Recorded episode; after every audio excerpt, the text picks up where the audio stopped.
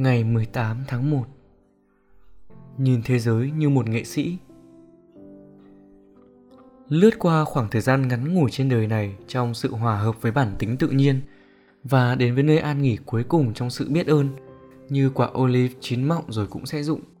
Và khi rụng, nó ca ngợi đất mẹ đã nuôi dưỡng nó và biết ơn đến cái cây đã sinh thành nó.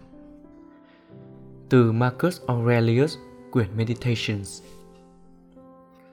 trong tác phẩm Meditations, suy tưởng của Marcus Aurelius, có những đoạn văn đẹp một cách sững sờ, một sự thiết đãi bất ngờ nếu ta nghĩ đến tập người đọc dự kiến của tác giả. Cuốn sách này vốn chỉ để cho ông tự đọc. Trong một đoạn, ông ca ngợi vẻ duyên dáng và cuốn hút của chu trình tự nhiên,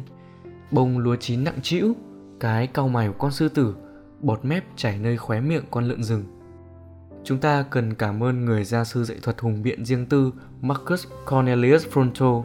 vì tính nghệ thuật trong những đoạn văn sinh động kể trên. Fronto, người được công nhận rộng rãi là một trong những nhà hùng biện giỏi nhất thành Rome, cùng với Cicero, đã được cha nuôi của ngài Marcus chọn để giảng dạy cách nghĩ, cách viết, cách ăn nói cho ông. Không chỉ là những đoạn văn đẹp, Marcus và bây giờ là cả chúng ta còn nhận được từ họ một góc nhìn mạnh mẽ về những thứ thường ngày, thậm chí những thứ được coi là không tốt đẹp.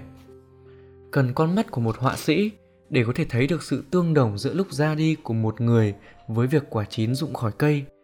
Cần có nhận thức của một nhà thơ để ý thức được những vết nứt trên vỏ bánh mì và những vết nứt này, cho dù không nằm trong ý định của người làm bánh, cũng đã thu hút được ánh mắt và tăng sự thèm ăn của ta và tìm được phép ẩn dụ trong đó có một sự sáng suốt và cả niềm vui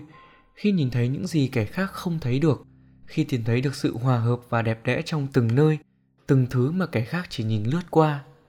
Chẳng phải như vậy tốt hơn hẳn so với những việc chỉ nhìn thấy một thế giới tối tăm hay sao?